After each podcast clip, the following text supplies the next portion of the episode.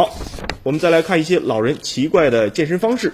随着气温的逐渐升高呢，你会发现这样的情况：全副武装的大爷大妈呢，躺在滚烫的石头上进行食疗。所谓高手在民间呢，尤其是早上去公园锻炼，我们经常看到有人挺直后背，使劲儿就往这个大树上撞，撞的是梆梆作响。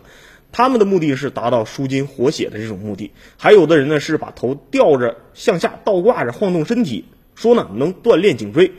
更有的人呢是三五成群啊，像的这个这个这个猴子、猩猩一样，接着地气儿的这个爬行训练。我们都知道，中老年人适当的晒晒太阳其实是有好处的，能促进钙质的吸收，防止骨质疏疏松。但是在高温下做食疗，不仅不能治病，反而可能会引病上身啊！其实呢，这种所谓的养生方式是不可取的，也没有任何的科学依据。当室外的温度高于人体体温的时候呢，长时间进行食疗很容易中暑，也很容易给老人带来身体上的这种负担。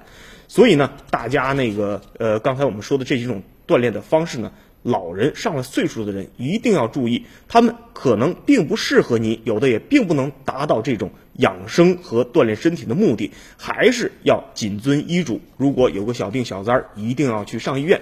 这种。